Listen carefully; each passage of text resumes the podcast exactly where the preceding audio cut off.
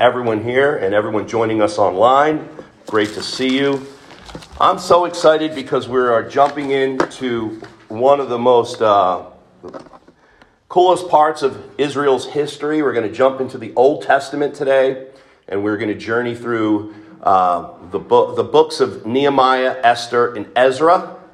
And uh, we're not going to do all that today, but today is going to be sort of an introduction into the book of Nehemiah. So to do that, I thought we would go to all of our favorite books, which is Second Chronicles, and that is chapter 36, verse 11 through 21. Now, I believe this really introduces our subject very well, gives everybody a good uh, glimpse, or I, I should say, grasp.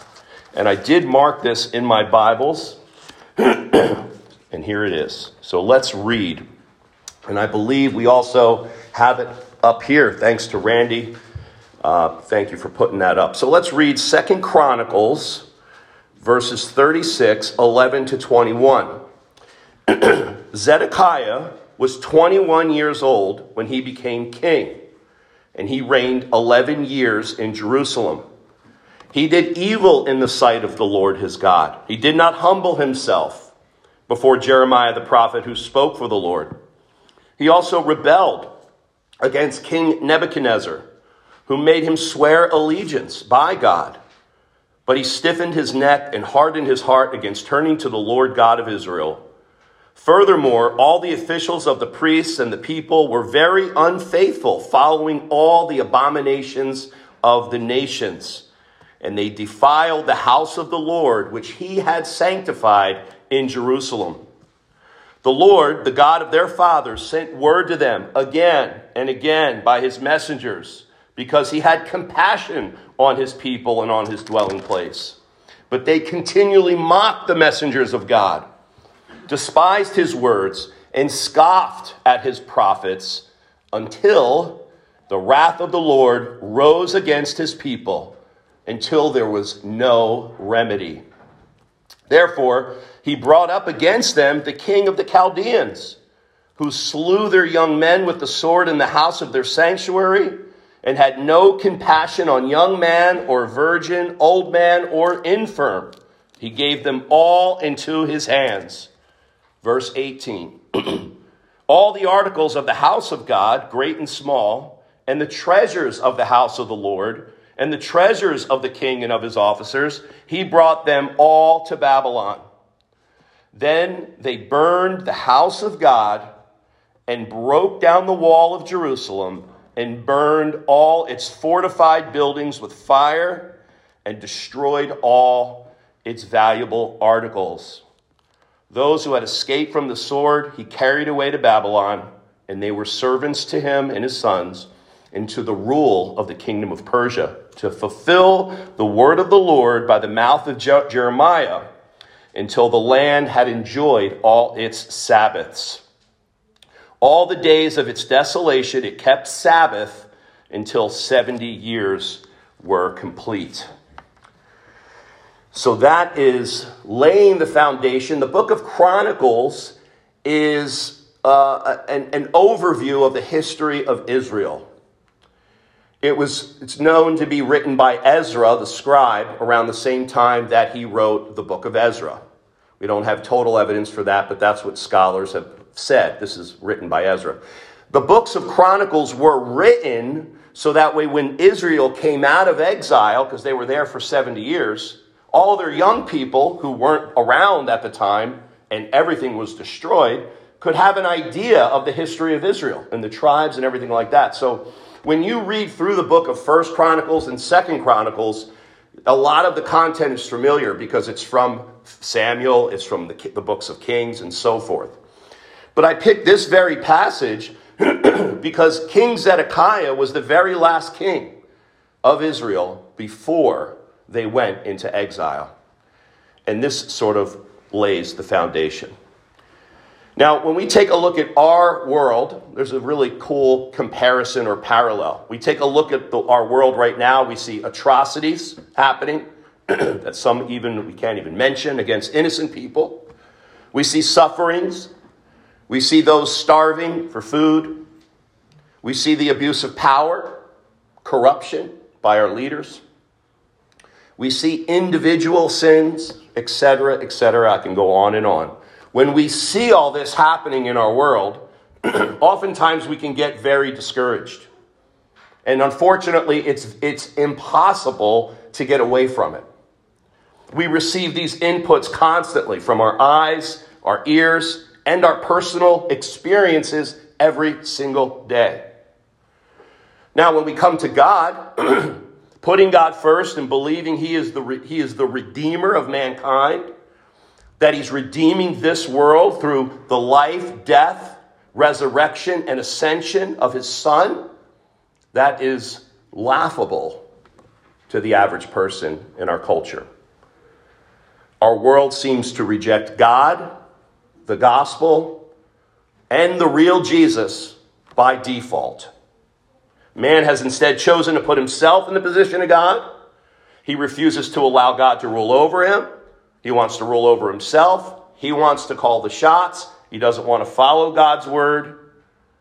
And there may even be some who, on the outside, have that appearance of doing all the right things. They have appearances of, like the Jewish people, following the law, but really inside, as Jesus said, they're whitewashed tombs, clean on the outside, but rotting away on the inside.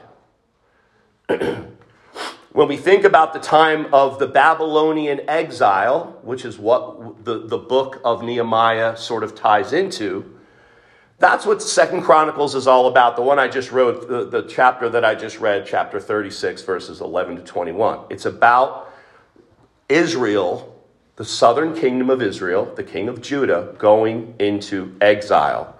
now, when they were in exile, and before they were in exile, Israel behaved in a very similar way, as I just explained. They rejected God. They were on the outside, the people of God, but their heart was far from God. They didn't do what God told them to do in the law. They actually would even go into the temple and then at the same time go worship Baal and, and some of the uh, abominable idols that were in the land.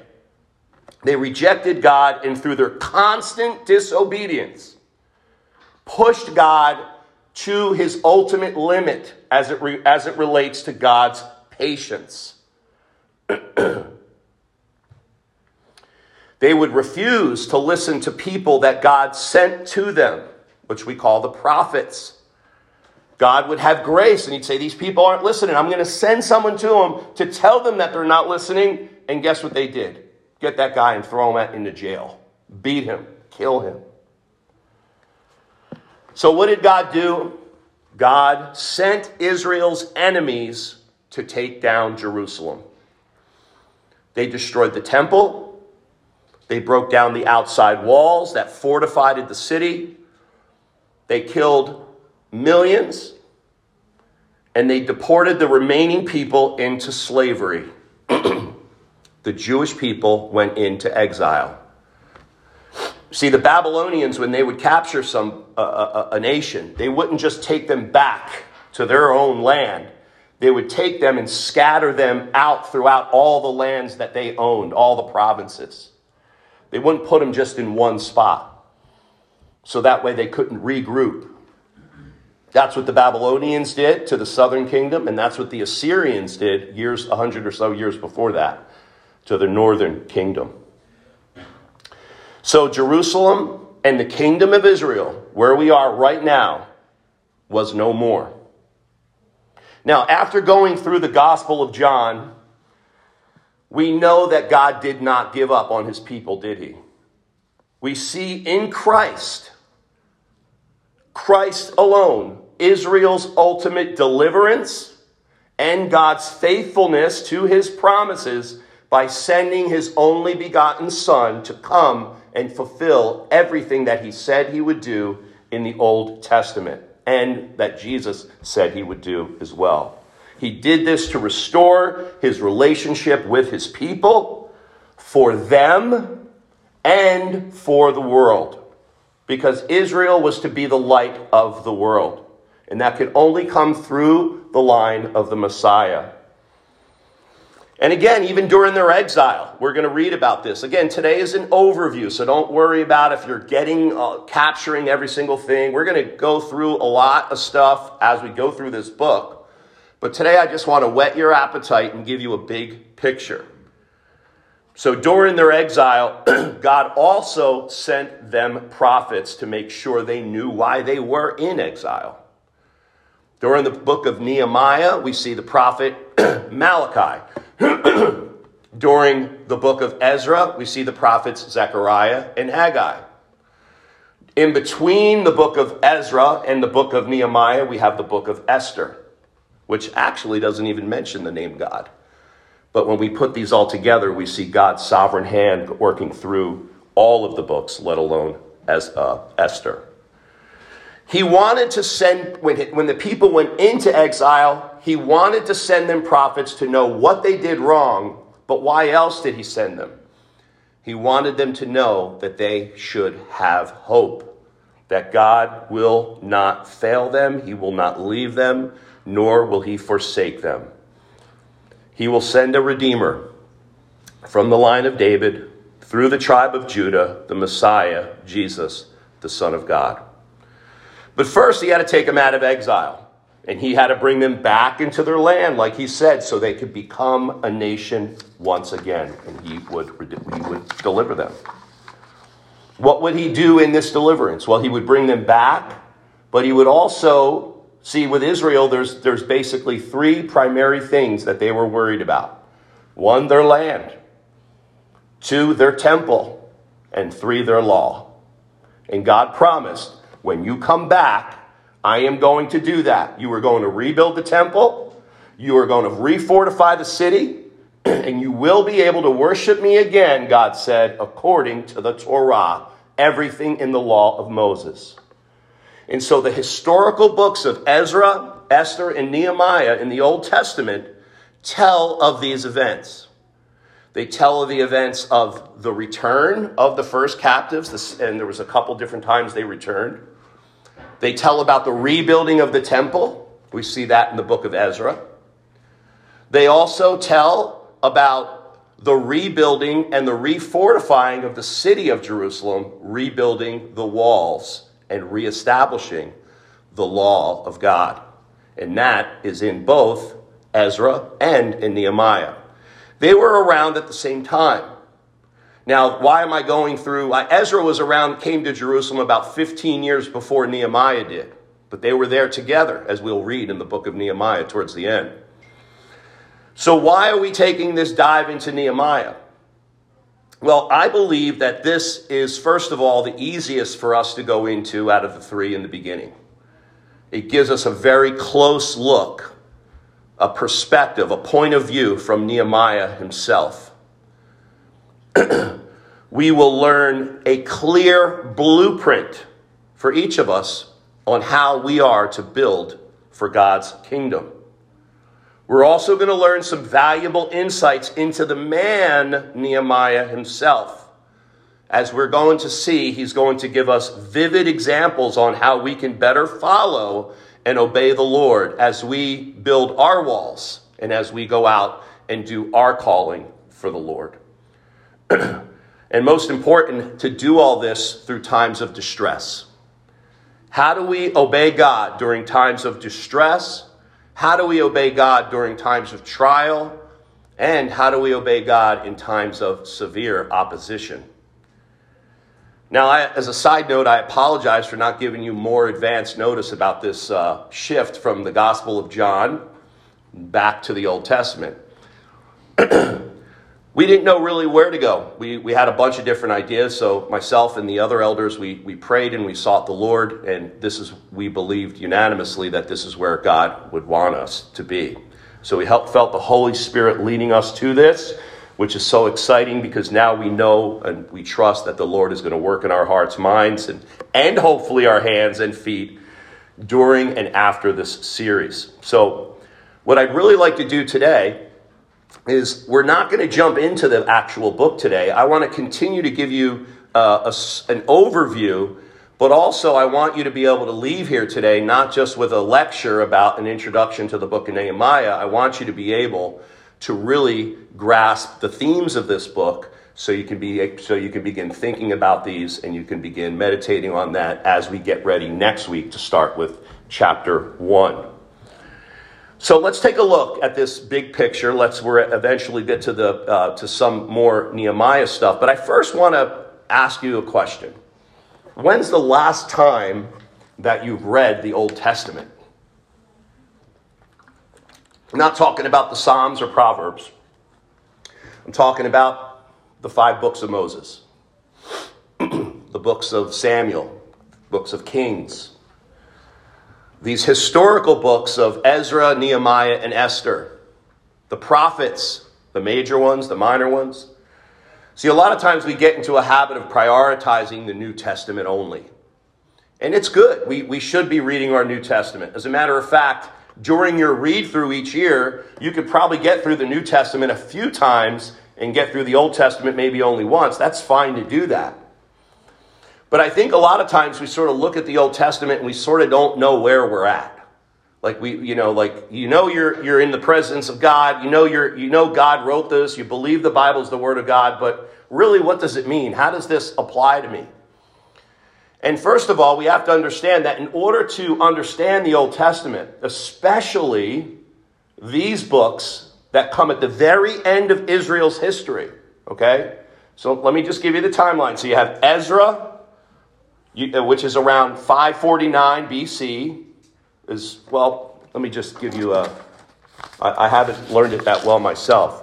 So we have as the book of Ezra 1 through 6 is around 539 BC. Basically, Ezra is continuing the book of Chronicles. See, if you look at the last second Chronicles, the very last chapter and the very last paragraph, that's the first paragraph of the book of Ezra.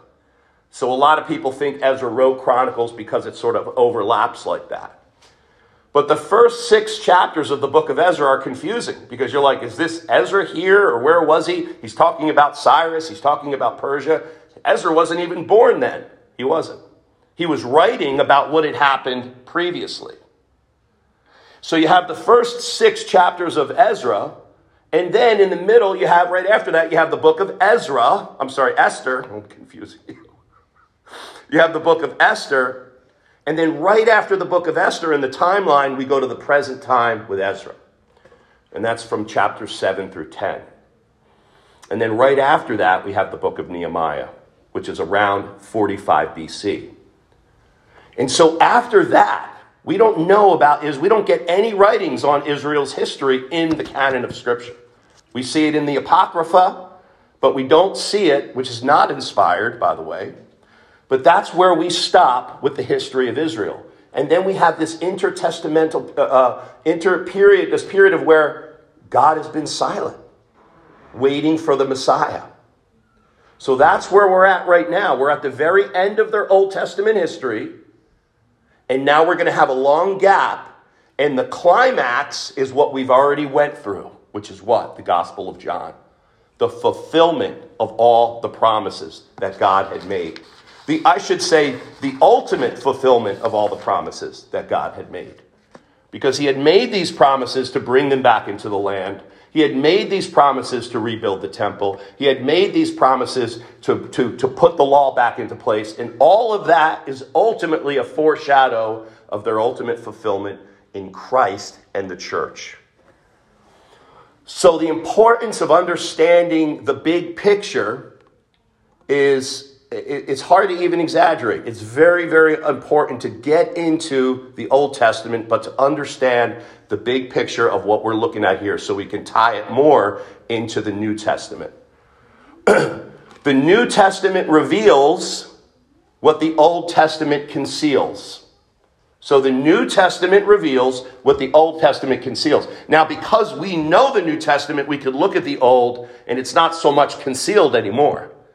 But to the people that were getting it at the time, they were in exile. They were worried about what was going on with them. They weren't really looking as, as ahead. They knew there was going to be a king. They knew there was going to be a Messiah. They knew there was going to be a deliverer. But they could never see what we have the privilege of seeing here now. So it's so important to do this. So it's also important to know that Israel just didn't get in trouble at the very end. They were an obstinate people. Throughout the time, from the time they were delivered from Egypt all the way through their history, they were always getting into trouble. They were always rejecting God. After King David, all the, the, the kingdom divided, and mostly all the kings were evil, besides a handful of them. They just refused to obey the Lord, all out for themselves, all trying to get their will done, all trying to do things the way they wanted to do. And God, being faithful as He is to preserve the line of Christ, the line of the Messiah, He would continually punish them and continually restore them. He would continually warn them and they would fail, and He would continually pick them back up and get them back up on, tra- on track. The first time before Moses left, the first time we hear about this is in Deuteronomy 28. 58 to 64. He said, If you are not careful to observe all the words of this law, which are written in this book, to fear this honored and awesome name, the Lord your God, then the Lord will bring extraordinary plagues on you and your descendants. And he goes on and on and on and on about their sins. Now, this is where I think we can really relate to Israel. Because what were their major sins? Well, the first thing, what was their sin? We, we read this in the book of Jeremiah. I'm sorry, yeah, and, well, I, actually, it was in our passage today, but he referred to the book of Jeremiah. He put them in exile. This is what it says in our passage today, verse 21 to fulfill the word of the Lord by the mouth of Jeremiah until the land had enjoyed its Sabbaths. So, all the days of its desolation, it kept Sabbath until 70 years were complete. So, Israel became a nation in the year 1095 BC. They had been a kingdom 490 years when Nebuchadnezzar had conquered Jerusalem. 490 years. Now, during this 490 years of the kingdom, they had not kept the law of the Lord in giving the land a rest every seventh year. So now God is going to fulfill his promise and he's going to remove them from the land for 70 years so that the land can have its Sabbath. 490 divided by 7 is 70. So the land has 70 years of rest. the old Greek proverb declares that the dice of the gods are loaded. By this, they were saying you cannot go against the gods, you cannot go against God and win.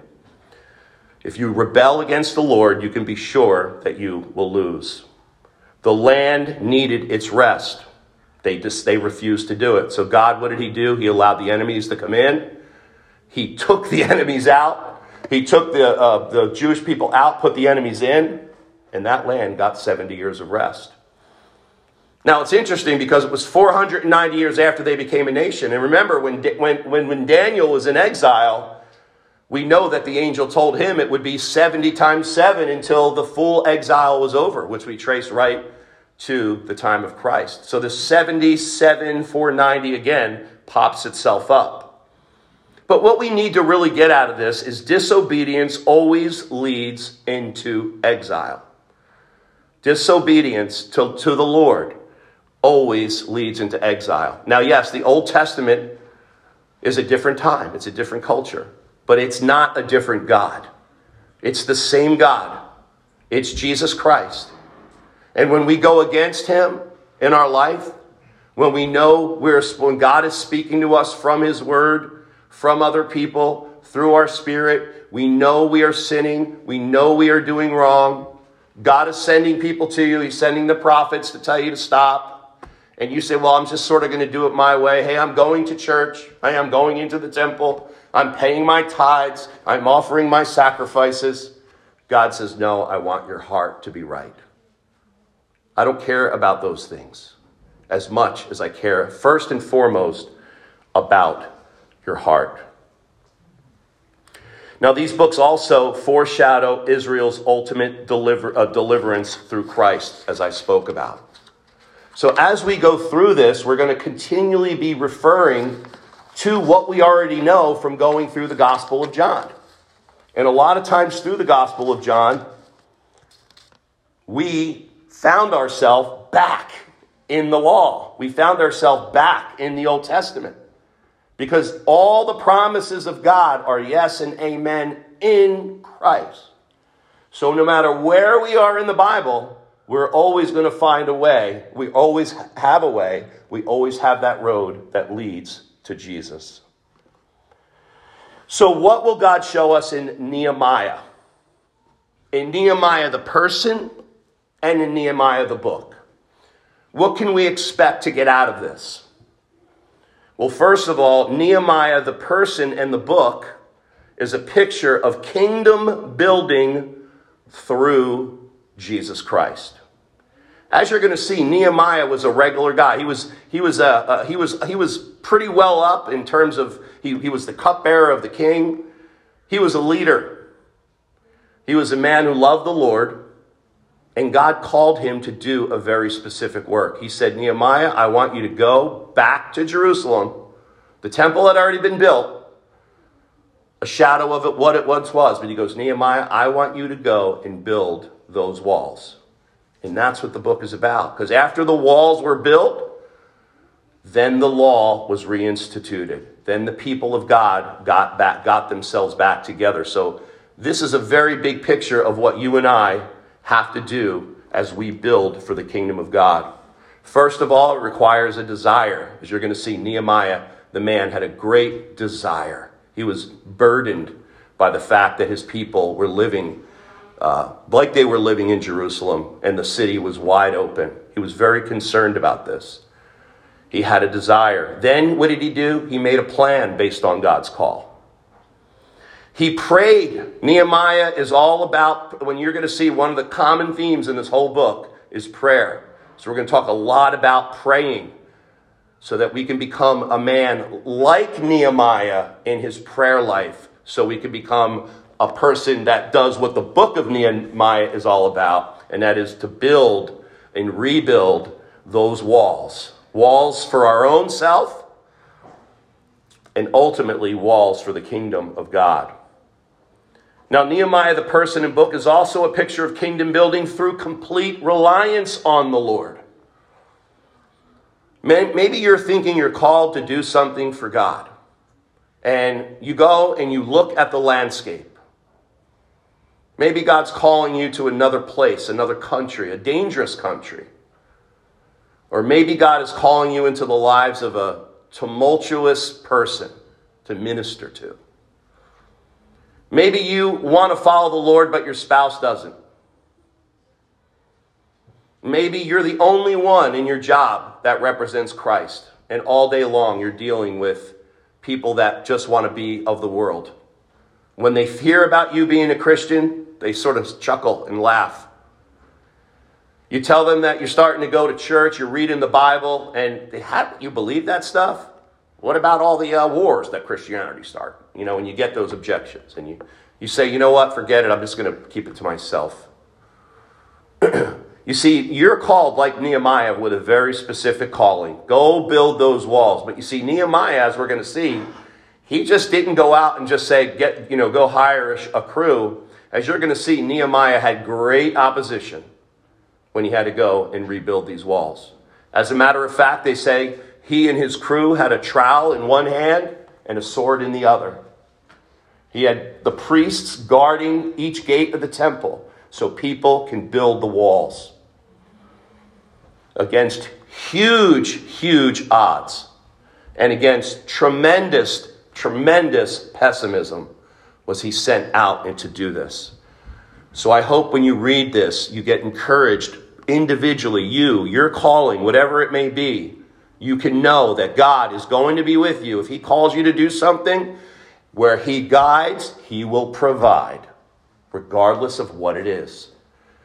And so I hope that this gives you this keen, this, this, this sense of God's presence in your specific calling, but that you will step out regardless of the odds and opposition. Thirdly, Nehemiah, the person, is a picture of the catalyst that accomplishes God's will. Nehemiah is a picture of the catalyst that accomplishes God's will. What's the catalyst? Well, a lot of things. Maybe you could say you're the catalyst, and you are. But really, you have the Holy Spirit inside of you. So, what accomplishes God's will is spirit led obedience. The Spirit leading you to obey empowering you to do that which you don't think you could do in the midst of trials and opposition. And I think the most, my favorite picture that this book gives us is the picture of temple building, city building, pointing to the ultimate reinstitution of the temple. And what is that? The ultimate rebuilding of the temple, the ultimate new temple is Jesus Christ. But not just Jesus Christ alone, is it? The Lord tells us that we are his body we, the church, are his temple. And you see, as the temple, as God was passionate about returning his people to rebuild the temple, to fulfill his promises, to set everything up for the return of the Messiah or for the, the coming of the King, he's doing the same with us as the church, the temple of God, to go out into the world to prepare the way for the second coming of Jesus Christ. When he'll bring in the ultimate temple where we're living, this earth is going to be combined with heaven. And it's going, as you read in the book of Revelation 21 22, you see all sorts of temple language referring back to this time, referring back to the time of Zechariah when he was prophesying about the temple being fully, fully rebuilt in all of its glory. This is all fulfilled in Christ, but it's also fulfilled in you. This brings me great joy. It brings me great hope to look at this and see this picture that I know that I am being used. I'm not just here. We were talking about this in Sunday school. We're not just here because we became Christian and now we're part of God's plan. You have been chosen before time began. Your DNA was created by God before time began. So you could be placed in this period of time not just to become a Christian, but you were placed here with a purpose. Exactly where you're at right now. I say this all the time, but maybe not. Maybe, yes, where you're at now, you need to be used, you need to be open, you need to preach, but also you have, God has a calling on your life. What will that, what is that? What will that ultimately look like? Is it just being a parent? Is it being more than that? I don't know. Is it ministry? I don't know. I think everybody should look at their life as a ministry. But the calling that God gives you, I pray that this, this book will give you that clear picture that you are this new temple, this new temple in Christ in action. You are no longer, the people are no longer coming to the temple in Jerusalem to worship, nor will they ever. Why? Because the temple is going out into the world to become the world, the ultimate dwelling place of God where there will be no sun. There will be no sorrow. There's not going to be needed to have any of that stuff because the Lord will be the light. And the image of God will be placed in that temple. And that's you and me. Amen.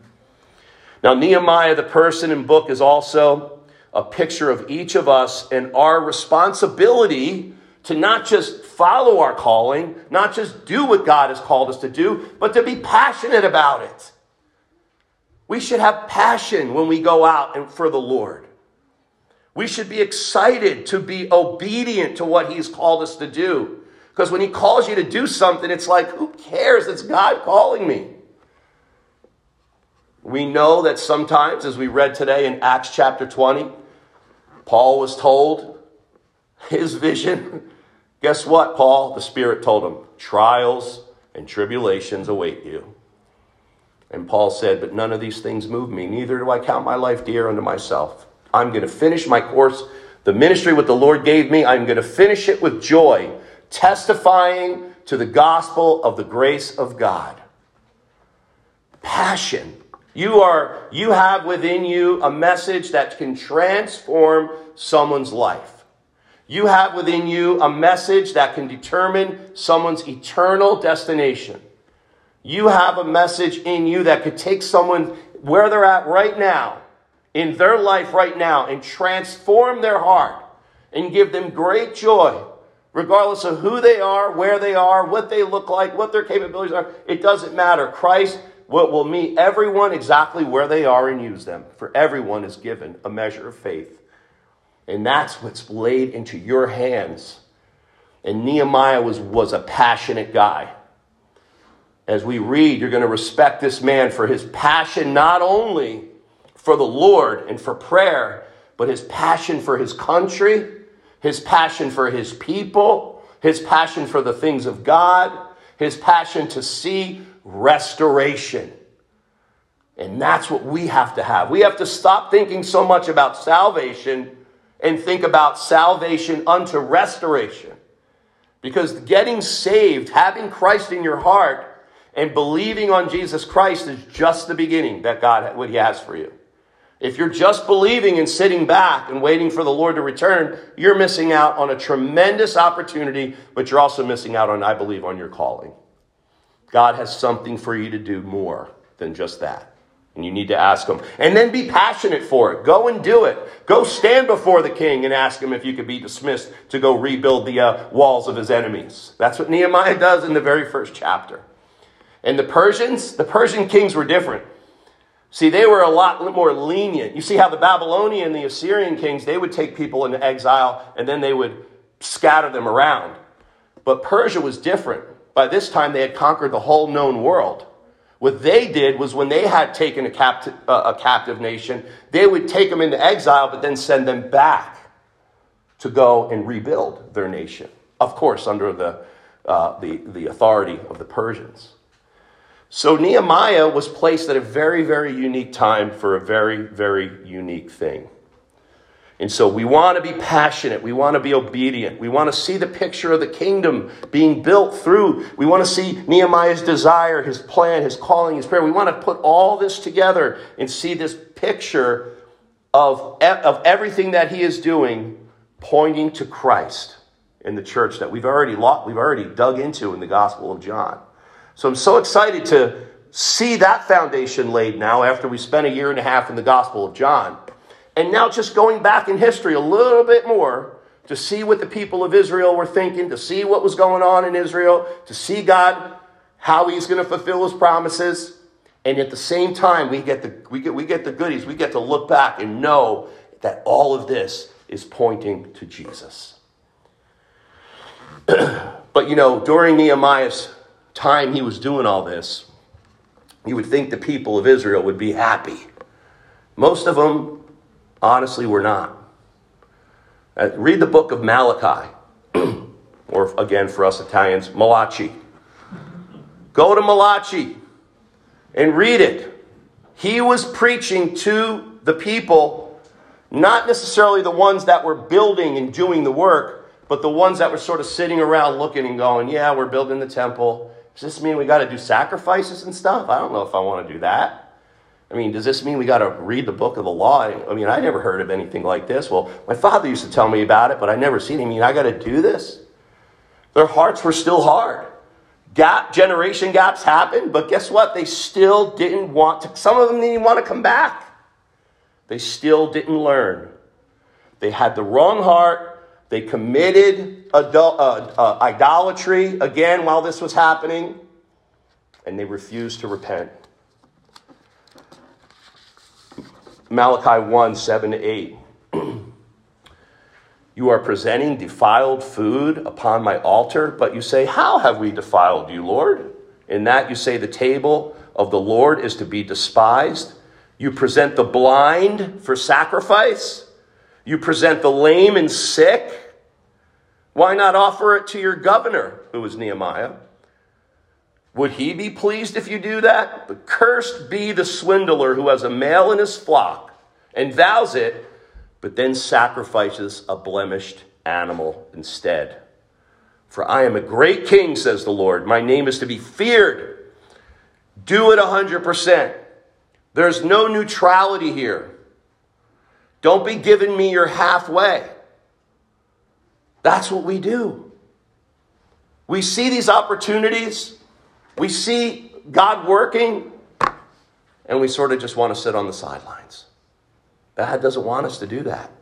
He wants us, according to our own abilities, to build for His kingdom, to realize that we're His child, to realize we're here for a purpose. And I believe that uh, Nehemiah is going to show us how to do that. And again, why does he care so much about these books? Because you see, these, the big picture here is the preserving of the seed through the line of Judah which is the southern kingdom of Israel, that had to be preserved because God would ultimately bring deliverance through Christ.